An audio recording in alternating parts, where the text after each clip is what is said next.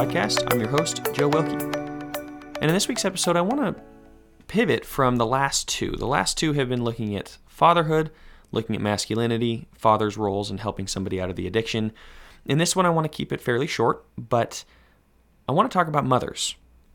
This is something that I've run across in the last, well, actually, since I've started, I've seen this. Um, but really, recently, I've seen this a few separate times where somebody struggles with porn, and I'm discussing the family of origin, I'm discussing their traumas, I'm discussing things like that. And the one thing that really seems to stand out is an overbearing mom. A mom that is either full of fear or a mom that is overbearing, that is uh, very controlling. And a lot of times that goes along with an aloof father. And I see this with some of the homosexuals and transgendered folks that I've worked with that those are kind of some key contributing factors is an aloof father, an emotionally neglectful father, but also a mother who is dominant pretty much, who is controlling and, and looks to uh, seeks control in every single way. Well, why does this create, I guess, the uh, right atmosphere for porn use and for their sons to get addicted to porn? Well, there's a number of things at play, but when you have this, a lot of times the son or, or daughter who's addicted to porn, this is an escape from the overbearing mom from feeling controlled in every single way, or they feel like if they let their mom down, they will not be loved. I can't let her down because then she'll be mad at me. And if she's mad at me, then I'm on her bad side. And if I'm on her bad side, then she pulls away from me. And if she pulls away from me, then I'm lonely and I feel abandoned. I feel rejected. And so if I don't do everything that she wants me to do, I'll be rejected. That seems to be maybe a key theme as I'm seeing this uh, more and more, actually. I'm seeing this more and more recently of these overbearing moms that really kind of keep the kid under lock and key. And then the kid figures out porn, and porn becomes the escape from that. But it's less of the escape from, wow, mom's just super controlling. It's more of the escape from the responsibility and the expectation placed on them to be perfect so as to not lose love. They're desperately afraid of making mistakes. They're afraid of letting their mom down. They're afraid of, I mean, in a lot of these situations, the dad is not present or the dad backs up the mom, uh, sometimes even worse. The dad backs up the mom and says that this is normal. And so they don't feel they have an advocate in the home. And they start to feel lonely and they start to feel isolated because I can either live up to mom's expectations, which means I'm controlled in every part of my life, or I can let her down, which means they'll pull away and they'll get mad at me. And so you're essentially, I mean, it's kind of pick your poison. It's the lesser of two evils that you go for, and porn ends up being the thing that helps you escape from that. In reality, we feel horrible about it because porn is also something that brings us low um, emotionally and, and brings us into shame cycle and guilt and everything else, but at least it's a temporary escape from feeling maybe not wanted or maybe controlled in your own home. Because sometimes it can feel like your mom's love is just on her terms. She loves me as long as I'm good. She loves me as long as I'm perfect. As long as I'm acting the way that she wants me to, she likes me, she wants me around, things like that. But the moment that I step out away from that, the moment I mess up is when it feels that love is taken away. Now your mom will argue this because your mom it's your mom. She loves you unconditionally all the time, right? But it doesn't always feel that way.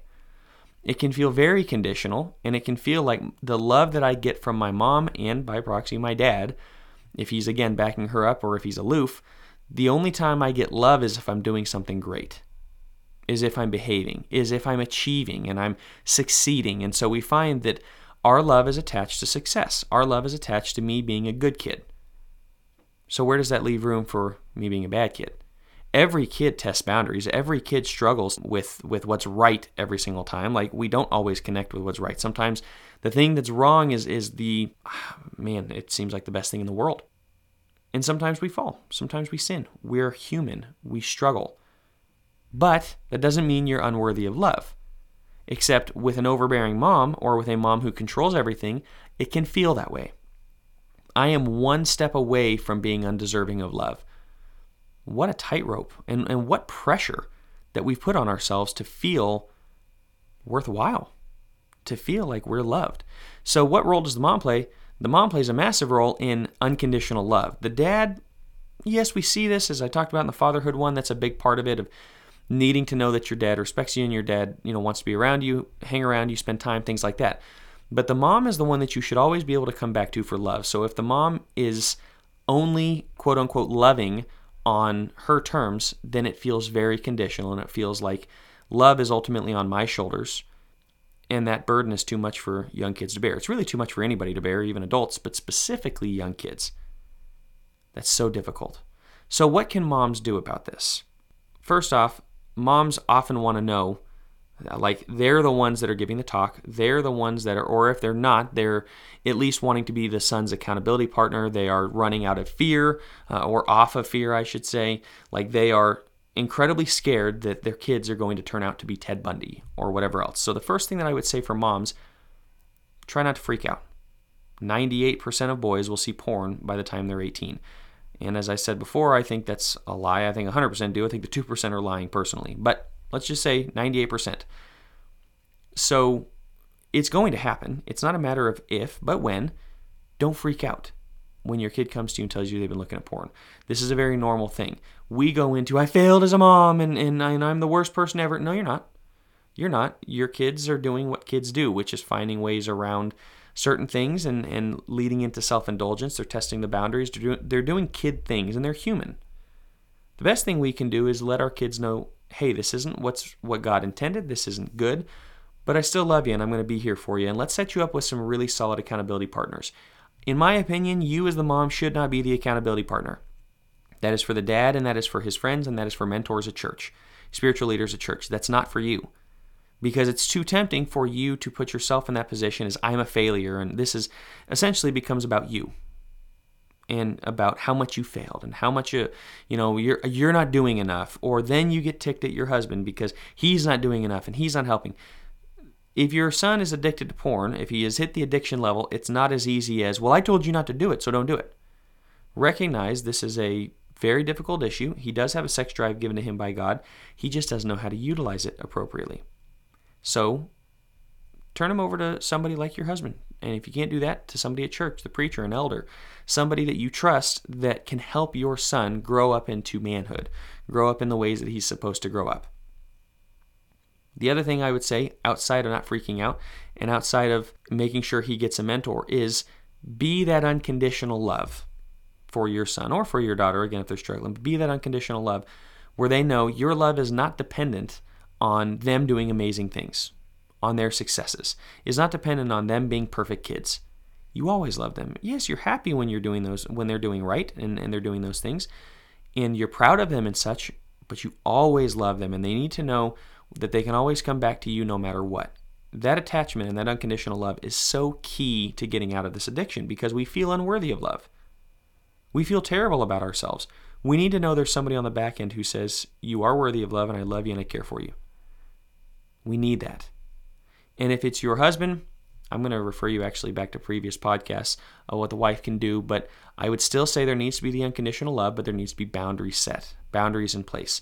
So make sure we're setting those appropriate boundaries um, while at the same time loving them, at the same time sticking by them and helping them get the help that they need, especially if they are repentant and they really do want the help. But from a mother perspective, a mother to son, make sure that you're offering those things. Unconditional love getting them set up with appropriate accountability where they can get checked in and, and you know make sure that you're backing your husband or whoever that may be that you set them up with to make sure that they are keeping up on covenant eyes or whatever it may be. And just be there for them truly. Be there for them don't pull away and don't make this about you. Their failures are not because of you. It's because they're human and because this is normal. For the kids understand that your mom may be overbearing that is not an excuse to go out and look at porn. If you find that you are, maybe you need to work through the feelings of love. You are worthy of love, not based off of what you do, but because of who you are, which is you're a child of God. You are a created being of God's, and so He loves you. That can't be taken away from us. While we were yet sinners, Christ died for us. He put the ultimate value on us, and God does love us. That can't be taken away. However, like with our parents, we can disappoint God when we're not acting in the way that we ought to and we're not pursuing him we're not pursuing the relationship. So make sure that we are just that you're not using your mom as an excuse to act out but that you are making sure you're feeling loved and finding that love appropriately in god in friends and in the church and in yourself. You're giving yourself appropriate amounts of love. And that may need to to be worked through in therapy whatever it is but just know that your mom does love you. A lot of times they're just acting out of hurt and fear they're scared. of what might happen. And to the moms, don't don't threaten your kids with "you'll be Ted Bundy." Uh, please, that's just a, a side note. But don't do that. Don't threaten your kids or don't scare your kids or use the scare tactics to make them think that they're going to turn into Jeffrey Dahmer or Ted Bundy because they look at porn. Millions and millions around the globe look at porn. That doesn't make it good. That's not justifying it, but it is saying this is a common thing. And there's a reason you know the name Ted Bundy and Jeffrey Dahmer because it doesn't happen very often. So don't scare your kids with it. Love them through it. Help them through it. Um, and just be their biggest supporters and their cheerleaders. So I'm going to wrap up right there. Thanks for listening, and I'll talk to you again next week.